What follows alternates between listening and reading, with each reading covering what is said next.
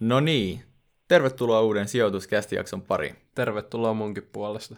Mikäs on Teemu tämän päivän jakson aiheena? No tänään me vähän pohditaan, että kuinka just sä, meidän kuuntelija, pystyt saamaan parhaat tuotot tuolta markkinoilta. Mikä olisi se paras sijoitusinstrumentti just sun tota, tyyliselle sijoittajalle ja käydään läpi vähän eri vaihtoehtoja ja variaatioita niistä. Okei, okay, eli tämä on niinku just kuuntelijalle räätälöity, just niinku sulle, tietylle kuuntelijalle räätälöity. Kyllä, näin on. Aika kova. Ja hei, tämä on muuten ihan spesiaali jakso, koska meillä on itse asiassa ekaa kertaa kaupallinen yhteistyö. Se on ekonomivalmennuksen kanssa ja kiitos suuresti ekonomivalmennukselle. Joo, no mutta me ei olla tässä vähän aikaan taas niin kuin päästy nauhoittelemaan näitä jaksoja, niin mit, mitä sulle niin kuin kuuluu? Miten sä duunailet nykyisin? No mulle kuuluu ihan hyvää. Tota, hauska olla taas äänittää tätä jaksoa. Kevinin kanssa ei olla nähty tässä aika pitkään aikaan.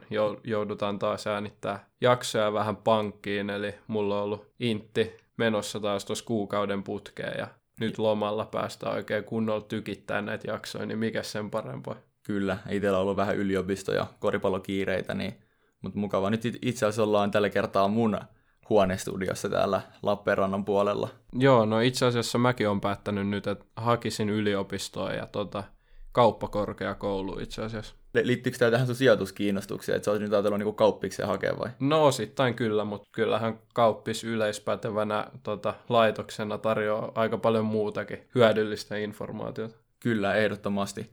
Mä muistan nyt hyvin tuoreessa muistissa vielä, kun mä hain niitä yliopistoon, niin mulla oli aika selkeä plääni, niin kuin semmoinen lukusuunnitelma, mitä mä noudatin, ja mä itse asiassa menin itse valmennuskurssille, ja se myös auttoi siinä aika paljon, niin on, onko sulla itse joku tämmöinen suunnitelma muodostunut jo lukemiseen?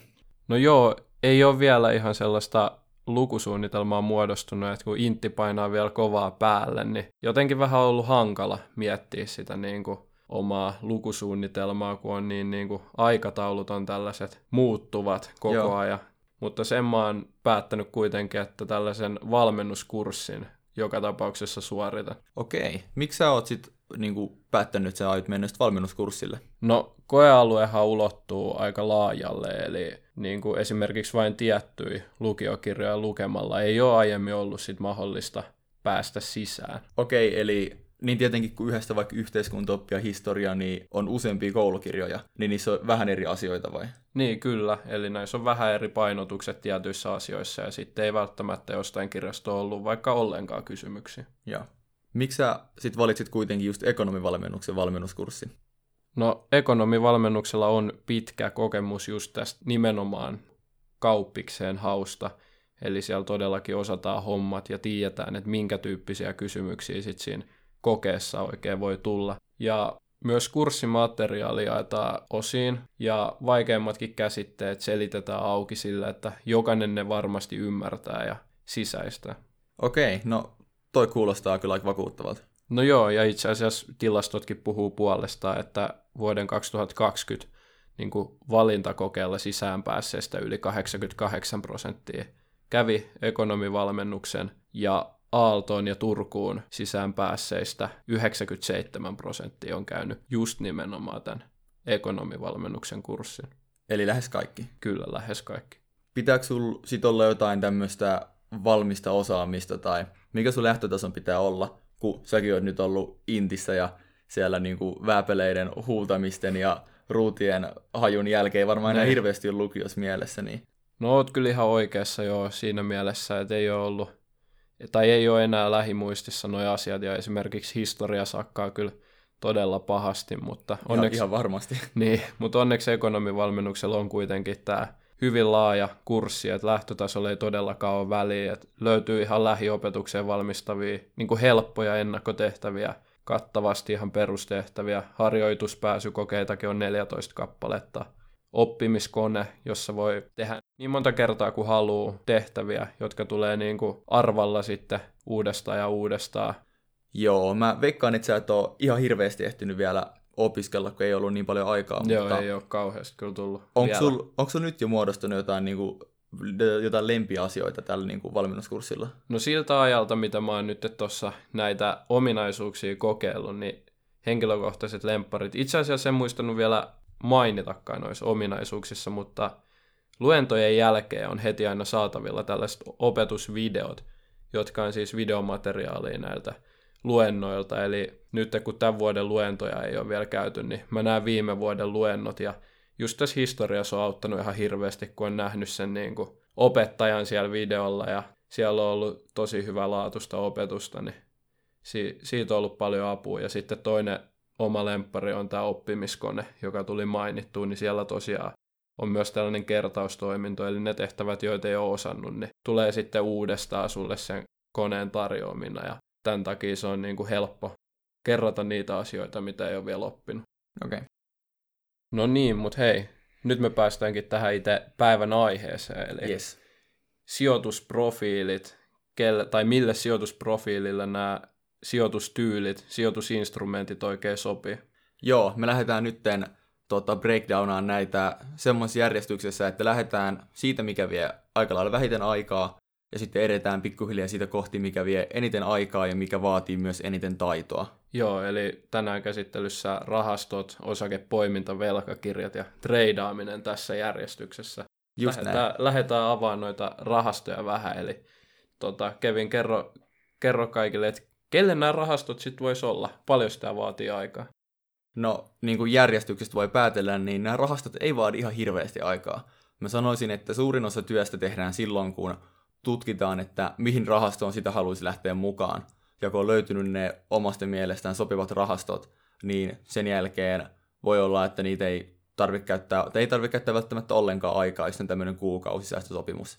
Joo, eli me luvattiin tuossa alku, että ruvetaan räätälöimään jokaiselle se paras vaihtoehto, niin tämä on ehkä aloittelijoille tai sitten toisaalta sellaisille, ketkä haluaa käyttää aikaa muuhun kuin sijoituskohteiden tutkimiseen, mutta saada kuitenkin sitä tuottoa, mitä markkinoilta on tarjolla, niin ottaa sen keskiarvotuoton esimerkiksi näillä indeksirahastoilla tai sitten ETFillä. Kyllä, tai jos identifioituu pessimistiksi ja uskoo, että osakkeilla ei voi tehdä ylituottoa, niin tämä on aika hyvä vaihtoehto, ettei sitten turhia käytä aikaa sen ylituoton tota, metsästämiseen. Kyllä, eli rahastoilla käytännössä saa sen markkinatuoton, kun hän muistaa nämä kulut sitten huomioida tässä. Eli sen takia me ollaan suosittu noita indeksirahastoja, joissa ei ole tällaista aktiivista salkunhoitajaa.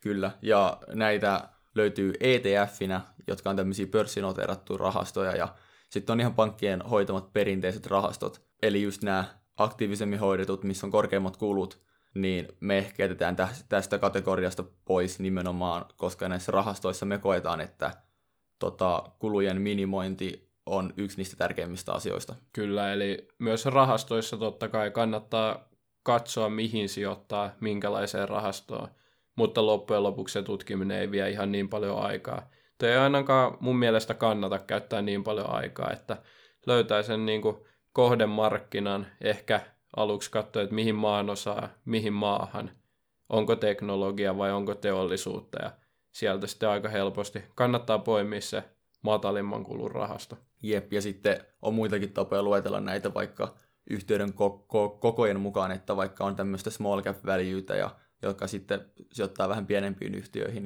Mutta niihin tietenkin voi sitten enemmän, enemmän tutustua, jos on kiinnostunut just näistä rahastoista.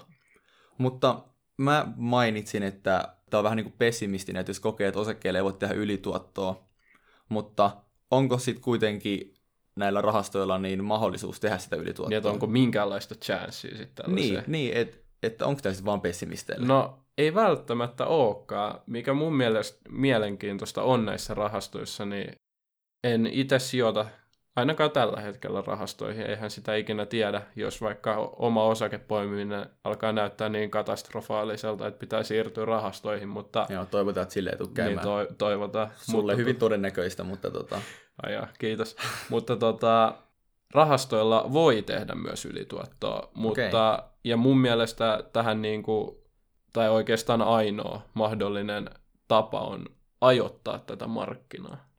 Joo, eli jos osuisi niihin pohjiin ostohetkillä, jos haluaa myydä, niin sitten myisi niillä huipuilla. Niin tietenkin silleen voisi tehdä parempaa tuottoa kuin markkinat keskimäärin.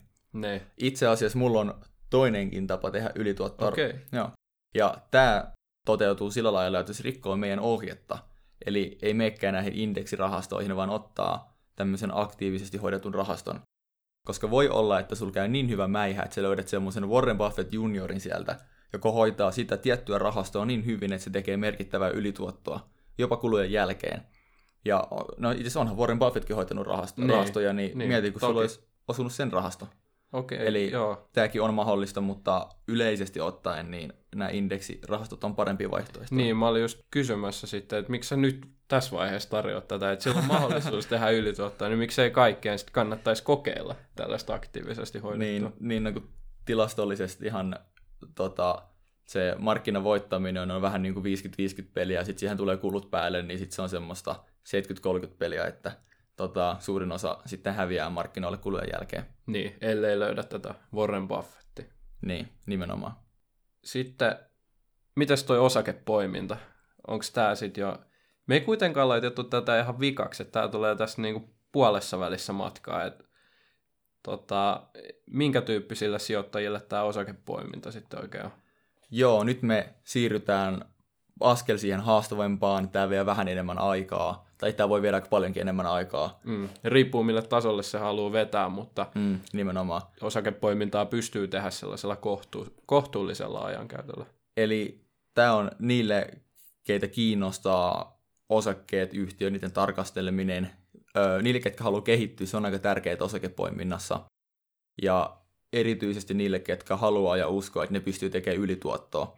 Koska mä itse näen, että tota, ellei nyt sitten tykkää ihan älyttömästi, niin melkein ainoa syy, miksi käyttäisi aikaa yksittäisten osakkeiden poimimiseen, on se, että haluaa tehdä ylituottoa. Okei, me jauhetaan koko ajan tästä ylituotosta. Nyt osakepoiminnassa se ilmeisesti, kun on mahdollista, niin selitä mulle, mitä tämä nyt sitten meinaa, että sä voit tässä saada ylituottoa. Se tarkoittaa sitä, että markkinathan antaa jonkun keskimääräisen tuoton per vuosi, ja se nyt heilahtelee, tietenkin voi heilahtella vähän enemmänkin, mutta se on siinä niin 6 ja 8 prosentin välillä. Niin ylituotto tarkoittaa sitä, että saat parempaa tuottoa, mitä markkinat keskimäärin antaisi. Niin, eli osakepoiminnalla tosiaan tarkoitus on sitten onnistua sijoituksissa sen verran paremmin, että voisi tehdä parempaa tuottoa kuin tämä keskiarvo, eli niin sanottu indeksituotto sitten. Jep, ja indeksituottohan on kaikille saatavilla aika hyvällä hajautuksella, eli ostaa sitä koko markkinaa, koko indeksiä, niin silloin saa sen keskimääräisen niin. tuoton. Ja tämä toimii nimenomaan rahastojen kautta, mutta mm. pysytään osakepoiminnassa kuitenkin, niin tota, Joo. mehän voidaan säädellä sitten tätä meidän riskiprofiilia. Myös tässä tämä osakepoiminta on tämä niin meidän leipätyö. Me ei vielä ehkä niin paljon siitä saada rahaa, että voitaisiin kokonaan elää, mutta tämä meidän niin kuin spesiaali nyt. Tai ainakin to- toivottavasti on meidän osaamisalue. Se ei ole vielä niin kuin ollut niin pitkää, ei ole niin pitkää track recordia, että voisi sanoa, että tämä on ihan vielä se meidän spesialiteetti. Mutta... Niin varmuudella. Niin, mutta kuitenkin kun me tästä tykätään jauhaa, niin osakepoiminnan sisällä sä voit myös tehdä ylituottoa erilaisin konstein. Tuleeko sulla tässä sitten jotain, mikä tulee ihan ensimmäisenä sulle mieleen? No, mulle tulee itse asiassa useampi tapa tehdä ylituottoa mieleen. Ensimmäinen on keskittäminen, eli se sun portfolion rakenne eroaa siitä indeksirakenteesta niin merkittävästi, että se tuotto-odotuskin on erilainen. Ja nytten kivassa maailmassa se tuotto-odotus on parempi. Eli sun salkussa on vähemmän yhtiöitä ja hyvin tietynlaisia yhtiöitä, mitkä sä uskot, että tulee yliperformoimaan. Okei, eli tämä, vaatii aika paljon taitoa varmaan, että sun pitää poimia just ne tietyt, ne voittajat. No, no se vaatii vähän taitoa, mutta ehkä enemmän semmoista niin kuin työtä, että sä oikeasti perehdyt niihin yhtiöihin. Ja Totta kai, joo. Että sä tarpeeksi paljon perehdyt niihin erilaisiin lukemiin ja niin kuin tulevaisuuden näkymiin, niin voi aika hyvän kuvan muodostaa, että mikäköhän on niiden potentiaali tulevaisuudessa ja kuinka paljon siitä voisi maksaa ja voisiko nykyisellä hinnalla tehdä ylituottoa. Kyllä, mutta muistakaa tosiaan, että keskittäminen totta kai nostaa myös riskejä ja jos ei sitä kovaa työtä jaksa tai osaa tehdä, niin se ei välttämättä ole se oikea, että sitten tietysti mitä enemmän hajauttaa, niin sitä helpommin saa näitä ilmaisia lounaita. Joo. Toinen asia, mikä mulle tulee mieleen, on käteispainon sääteleminen. Ja tämä tarkoittaa siis sitä, että sulla on tietty määrä osakkeita ja tietty määrä käteistä sun sijoitusportfoliossa, niin tietenkin sitä enemmän sulla on osakkeita, niin sitä parempaa tuottoa sä voit saada, ja sitä vähemmän sulla on osakkeita ja pelkkää käteistä, tai enemmän käteistä, niin sitä huonompaa tuottoa sä voit saada sille koko potille. Niin tätä käteispainoa säätelemällä niin voi myös saada omaa tuotto-odotusta. Kyllä vain, eli mitä isompi osa on osakkeissa, jos sulla on koko, koko tilin saldo käytännössä, tai koko omistukset osakkeissa sataprosenttisesti, niin sun varallisuus kasvaa just sitä tahtia, mitä ne osakkeiden arvo kasvaa. Ja jos vaan puolet on osakkeissa, niin sit se kasvaa sen verran, mitä se puolet siellä kasvaa, eli toinen puolisko ei tietenkään kasvaa arvossa, ellei se ole sitten muissa instrumenteissa kiinni. Jep. Ja totta kai, jos koko, koko potti omaisuudesta on osakkeissa, niin myös mahdollisuus menettää kaikki on niin kuin olemassa. Jos vain puolet on, niin sitten ei ole tätä ikävää mahdollisuutta, mutta silloin myöskin tuotto on ainoastaan tälle niin kuin puolikkaalle osalle omaisuutta. Joo, ja käteispainosta tietenkin niin on kiva, että on vähän rahaa, että pystyy tehdä lisäinvestointeja, jos tulee hyviä ostopaikkoja. Totta ja kai. Se on, se on niin kuin hyvä huomioida aina. No, mitä, tuleeko sulle Teemu vielä jotain muita tapoja tehdä ylituottoa mieleen? No joo, vielä muutama ässä hihassa, niin sanotusti velkavipu, totta kai. Tota, se onkin aika monen. Ja on, eli velalla voi tehdä, kuulostaa hurjalta, mutta velalla voi siis tehdä ylituottoa. Ja... Miten? Ai miten velalla voi tehdä ylituottoa? Niin.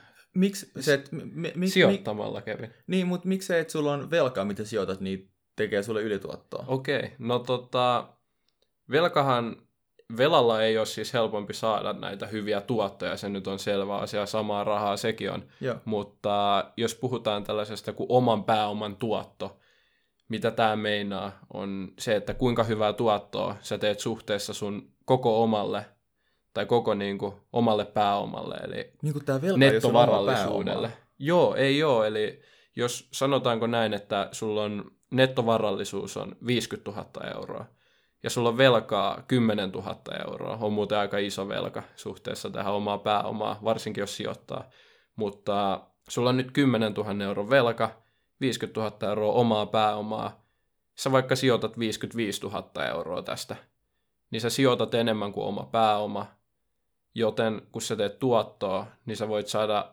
tähän omaan pääomaan suhteutettuna ylituottoa. Ja tämä on tämä velkavivun aiheuttama tota, ekstra tähän. Okei, eli tätä voisi vähän niin kuin peilaa siihen käteispainoon, että sitä suurempi on käteispaino, niin sitä parempi on tuotto-odotus, niin tavallaan se toimii vielä, kun se menee 100 prosentin ylikin. Kyllä, totta okay. kai joo. Eli se voi vetää ihan, ihan sitten näinkin pitkälle. Totta kai kannattaa muistaa, että se downside on myös siellä paljon isompi, eli tällähän sä voit pahimmassa tapauksessa menettää enemmän kuin mitä sulla on edes käytännössä rahaa. Joo. Eli silloin ollaan tosi huonossa jamassa, mutta harvoinhan fiksulla hajautuksella voi käytännössä menettää kaikkea, mutta jos, jos tekee vähän huolimattomia päätöksiä, niin ainahan sekin on mahdollista. Niin, niin. Onko sillä jotain muita siihen Tuo velkavipu no, aika kova. Sitten mulla on tällainen vähän erilainen, moni voi ihmetellä, minkä takia tämä nyt tuo ylituottoa, mutta iso turvamarginaali. Eli Okei, turva... vähän niin kuin tarkentaa? Joo, turvamarginaalilla siis meinataan tällaista, sä oot laskenut jonkun käyvän arvon osakkeelle, kuvittelet, että tämän arvo on nyt 12 euroa. Eli sun mielestä niin kuin oikea hinta sille Oikea osakkeelle. hinta, eli osake on nyt, tämä on mun mielestä 12 euron arvoinen, kuvitellaan, että se osake onkin 5 euroa pörssissä. Eli se on niin kuin yli 50 prosenttia ha- halvemmalla tarjolla, mitä sä itse kuvittelet, että tämän tulisi olla tämän osakkeen. Niin tässä tapauksessa, kun tämä turvamarginaali on niin laaja, että se ylöspäin oleva potentiaali on niin valtava, ja sä pystyt ostamaan tätä, niin turvamarginaali voi tietyllä tavalla luoda sitä ylituottoa. Mutta tässä tulee tietysti muistaa, että turvamarginaali on aina subjektiivinen käsite, eli se on jokaisen itse laskettavissa, ja tässähän sitten virheiden mahdollisuus on myös olemassa.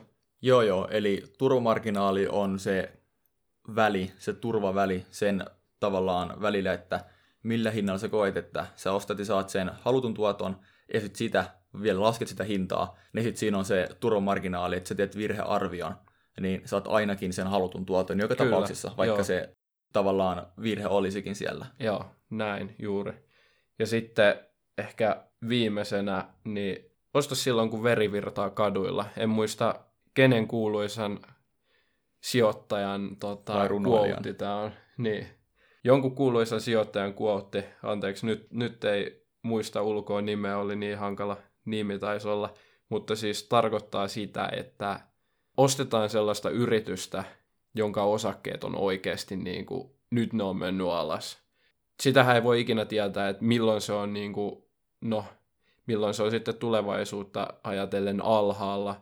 Totta kai osake voi romahtaa ja jatkaa tippumista edelleen, mutta niin kuin, jos pystyy osumaan sellaiseen kohtaan, niin kuin nyt esimerkiksi koronadipissä teknologiaosakkeet, siellä tuli romahduksia, pieniä romahduksia ihan syyttä suotta, niin iske siihen kiinni silloin, kun se on oikeasti halpa suhteessa fundamentteihin. Ja Joo. sitten tämä sanonta, että tuosta kun veri virtaa kadulla, niin tarkoittaa sitten niin kuin oikeasti tällaista tilannetta, jossa tämä sitten on todella vahva tämä ilmiö. Joo, eli ihmiset panikoi ja sitten yhtiöt voi olla liian halpoja tai halvempia kuin miten niiden pitäisi olla. Kyllä. Yes, tota, siirrytään seuraavaan, eli velkakirjat. Tota, mä en itse asiassa sanoisi, että tämä välttämättä nyt hirveästi nostaa käytettyä aikaa tai käytettyä tasoa, vaikka tämä onkin ehkä vähän erityyppinen. Niin. Joo, eli velkakirjat tosiaan, miksi me ollaan poimittu se tähän osakkeiden jälkeen, niin velkakirjat ei nyt sinänsä ehkä vie eniten sitä aikaa sijoittajilta, mutta tämä on aika paljon tuntemattomampi sijoituskohde jostain syystä niin kuin yksityissijoittajille, niin on meillekin. Ja niin. tota, Aina, ainakin vähän nuoremmille yksityissijoittajille. Kyllä, eli tota, velkakirjat toimii käytännössä niin, että sä osallistut johonkin lainaan. Ja tämä voi olla esimerkiksi valtionlaina. Ja kun markkinoilla vallitsee tietty korkokanta, niin sä saat sen mukaisen, siis koron tietysti tälle lainalle, eli kun sä osallistut jonkun valtion esimerkiksi lainaa, niin sä saat sen tietyn koron siitä niin kuin hyvitykseksi, että sä lainaat tälle valtiolle sitä sun omaa rahaa, niin, ja niin. se on se sun tuotto, se korkotuotto. Joo, eli ihan jos sä lainat vaikka friendille 100 euroa, ja sitten sovitte, että siinä on 5 prosentin korko, niin se 5 prosenttia on se tuotto, miten saat sit lainasta. Kyllä. Se maksaa sen takaisin. Joo, eli tämä on vähän niin kuin velkakirja, mm. mutta esimerkkinä tolleen.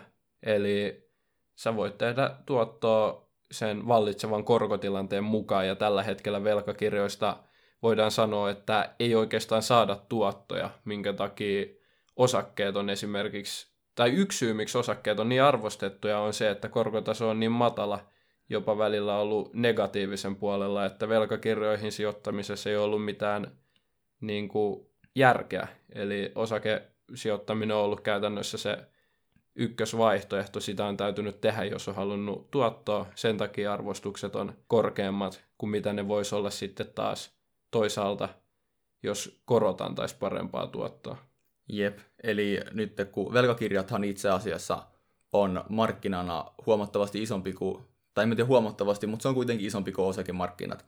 Ja nyt kun velossa on huonoa tuottoa, niin se raha on virrannut sieltä pitkälti muihin instrumentteihin, kuten osakkeisiin, ja sitten se nostaa osakkeiden hintaa.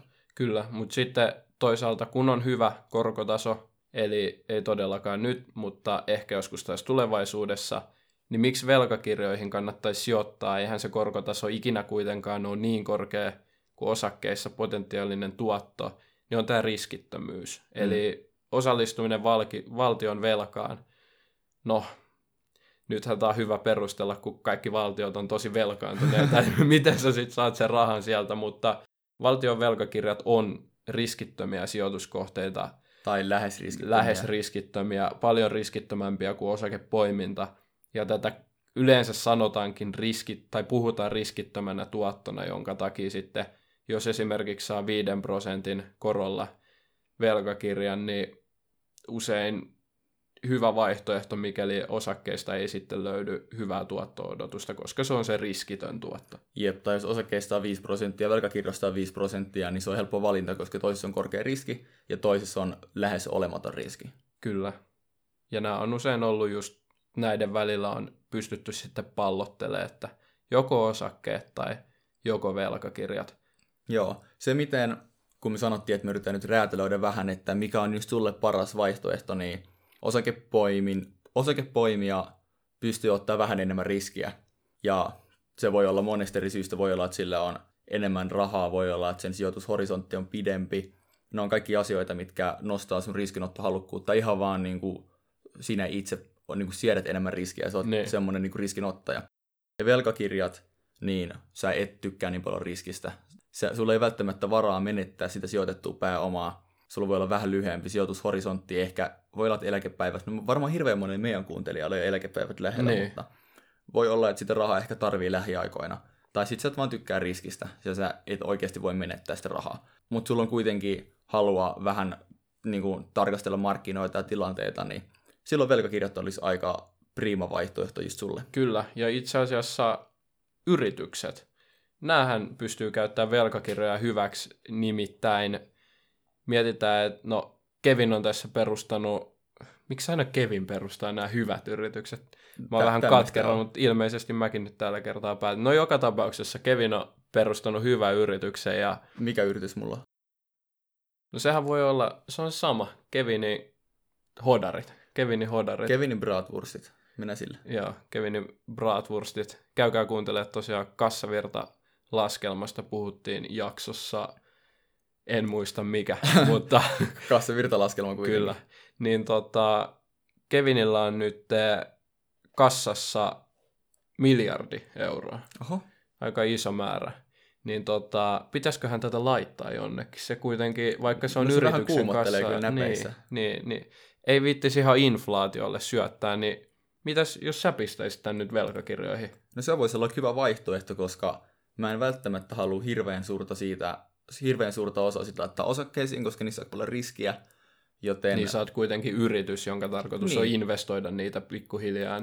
Niin, nimenomaan. Eli joo, velkakirjat kuulostaa fiksulta vaihtoehdolta. Joo. No tota, sitten viimeinen kysymys, joka me ollaan kysytty nyt rahastoja ja osakkeidenkin kohdalla, niin voiko näillä tehdä ylituottoa? Voit sä mitenkään niin kuin tehdä parempaa tuottoa sit kuin tämä itse korko siinä? No siis ylituottoahan voi tehdä, niin tietenkin velkakirjoissa sitä ylituottoa suhteutetaan siihen niin kuin velkakirjojen tarjoamaan ylituottoon. Niin, tai niin kuin korkotasoon. Niin, nimenomaan. Ja sitä voi tehdä sillä lailla, että jos sä ostat tietyllä korkotasolla näitä velkakirjoja, ja sitten se korkotaso laskisi, niin silloinhan sulle jää se niin kuin ostohetkellä oleva ö, korkotaso, ja sitten markkinat jää tota, rantakalliolle ruikuttamaan sillä huonommalla korkotasolla. Ja silloinhan sä teet ylituottoa suhteessa velkakirjamarkkinoihin. Eli sun tästä omasta velkakirjasta tuleekin arvokkaampi näin ollen, kun suht- kaikki muut suhteessa saa. muihin. Joo, Joo. koska kaikki muut saa tätä huonompaa tota, korkotuottoa sitten. Joo, ja tämä on ainakin nyt ainoa tapa, mikä mä tiedän, että näillä voi tehdä ylituottoa. Eli käytännössä kannattaa silloin ostaa velkakirjoja, kun on korkeat korkotasot. Ja, Ja, ja toivoo, että se laskee. niin. Niin, ja Sitten siirtyy pikkuhiljaa, myy, myy nämä velkakirjat ja siirtyy osakkeisiin. Se olisi aika se optimaalinen joo, kyllä. sitten, kun korkotaso laskee. Mutta tota, se siitä. kyllä. Meillä on vielä viimeinen osio jäljellä. No niin, eli nyt, nyt ollaan niin kuin tässä kaikissa eniten aikaa vievässä ja eniten, mä sanoisin, että eniten taitoa vaativassa, että, Ehdottomasti. Ja kyllä. että, että tämä ei, nyt ei enää riitä niin kuin perusfundamentit. Eli treidaaminen. Kyllä. Ei, en sanoisi ehkä, että enää on, niin kuin, ei mene enää kategoria välttämättä edes kuin sijoittaminen, vaan menee Kyllä. johonkin toiseen kategoriaan nyt. Oot ihan oikeassa, eli yleensä treidaamisesta puhutaan vähän niin kuin enemmän ammattina. Joo. Sä oot ammattitreidaaja. Tai Se ei- harrastuksena. Niin, eli sä et, ei, ei ihan sama, samalla tota, tavalla ole sijoittamista, vaan tämä on niin kuin enemmän sellaisten lyhy, lyhyen aikavälin tilanteiden niin kuin voittamista. Jep, hyvin sanottu. Ja se, että kelle tämä sopii, nyt jos yritetään räätälöidä tätä, niin ihmisille, keillä on niin kuin, tietenkin pitää olla kiinnostus treidaamisesta. Mä uskon, että tämä, tämä vaatii niin paljon tietotaitoa ja niin paljon omistautumista ja perehtymistä, että jos sua ei oikeasti kiinnosta tämä aihe, niin se voi olla, olla aika vaikea päästä siihen niin syvälle, että sun taidot on niin hyvät, että sä teet täällä oikeasti niin kuin todella hyvää tuottoa. Joo, oot ihan oikeassa, eli tämä vaatii kaikista eniten kyllä sitä paneutumista tähän hommaan. Jep.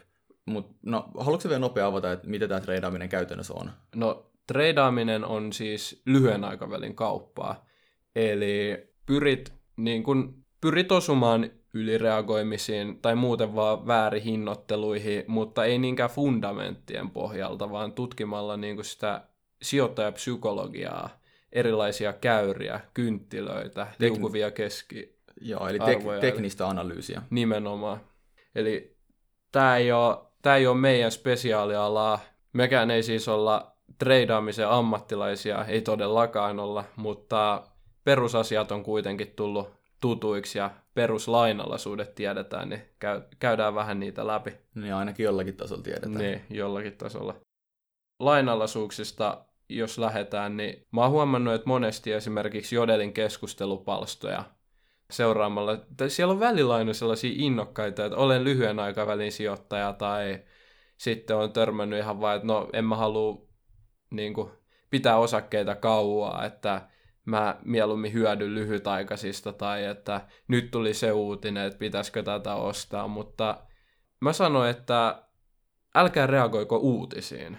Eli jos te teette treidaamista, joka on tätä lyhyen aikavälin kaupankäyntiä, niin uutiset vaikuttaa osakemarkkinoihin, mutta ei usein kovin loogisesti.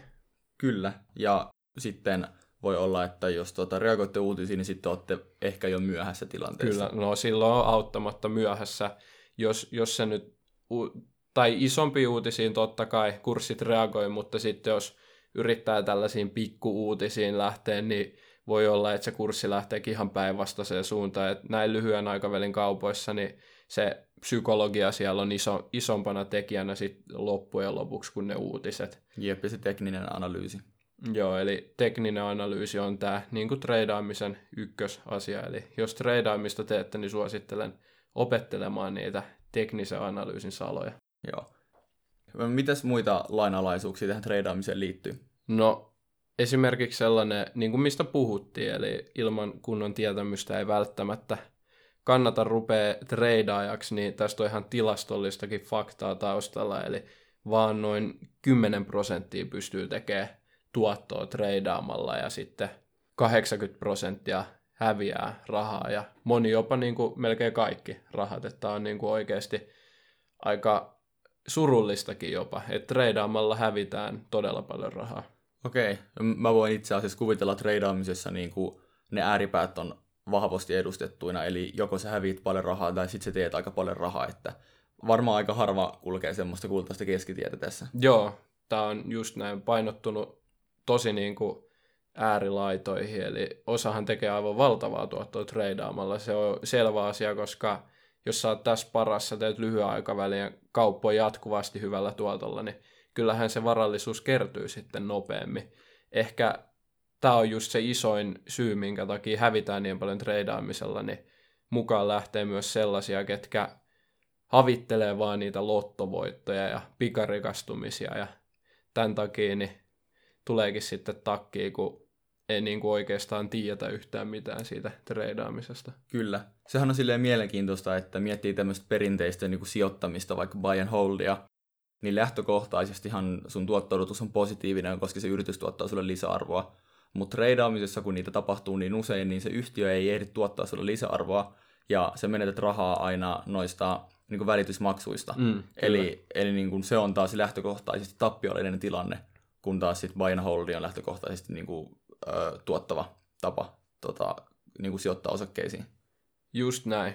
Ja tota, ylituotto on se, mitä me aina kysytään. Onko mahdollista saada ylituottoa treidaamalla? Tässä varmaan kyllä on. Ehdottomasti on. Niin kuin osakepoiminnassakin on, niin ehdottomasti on. Ja yksi niin kuin sellainen, mitä normaalis niin kuin pitkäaikaisessa osakepoiminnassa ei ihan niin paljon näy, niin tällainen vaihtoehto kuin shorttaaminen. Eli lyhyeksi myynti. Joo, eli tota, lainataan ensin osaketta, joka myydään, ja myöhemmin ostetaan sama, samat osakkeet takaisin, kun tämä hinta on laskenut, ja näin ollen tehdään voittoa siitä niin kuin, tappiosta, mitä tämä yrityksen tota, kurssi on kokenut.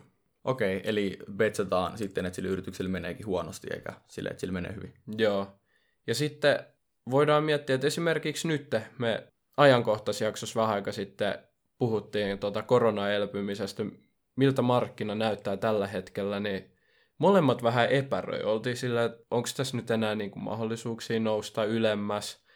Arvostuskertoimet oli jo aika huipussa, varsinkin teknologiayrityksillä. Niin miten sitten, kun on kova volatiliteetti, niin kuin nyt ollaan pari kuukautta nähty, sivuttaismarkkina, niin kuin sivuttaistrendi, niin tällöinhän pitkäaikavälin osakepoimia ei voi käytännössä tehdä tuottoa. Se on ihan totta, paitsi usein on niitä yksittäisiä pikkejä, mutta se on helpompaa, kun pystyy tehdä tuottoa sekä ylös että alaspäin mentäessä. Niin, eli treidaaminen tosiaan tämän takia pystytään tehdä sivuttaismarkkinassakin tuottoa. Ja sitten ainahan yksittäisen päivän sisällä tapahtuu tota, koviakin nousuja, vaikka se pitkäaikavälin trendi on sivuttainen, niin treidaamalla pystytään tätä kautta tekemään sit sitä ylituottoa. Kyllä, eli siinä oli meidän mielestä nämä parhaat tavat nyt sijoittaa. Tietenkin on muitakin tapoja sijoittaa, mutta nämä on ehkä meille eniten tutut tämän meidän niin kuin, osakepoimintaharrastuksen takia. Kyllä.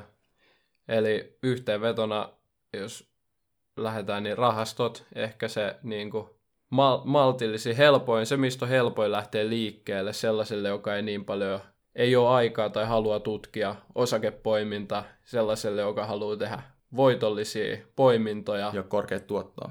Kyllä, velkakirjat on vähän tällainen tuntemattomampi, sellainen toinen vaihtoehto osakkeiden rinnalle. Ja...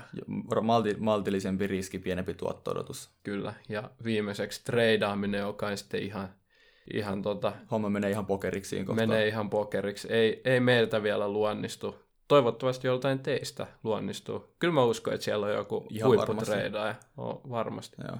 Ja toivottavasti te löysitte just teille sopivan sijoitustavan ja nautitte, nautitte tästä jaksosta ja saitte tästä jotain.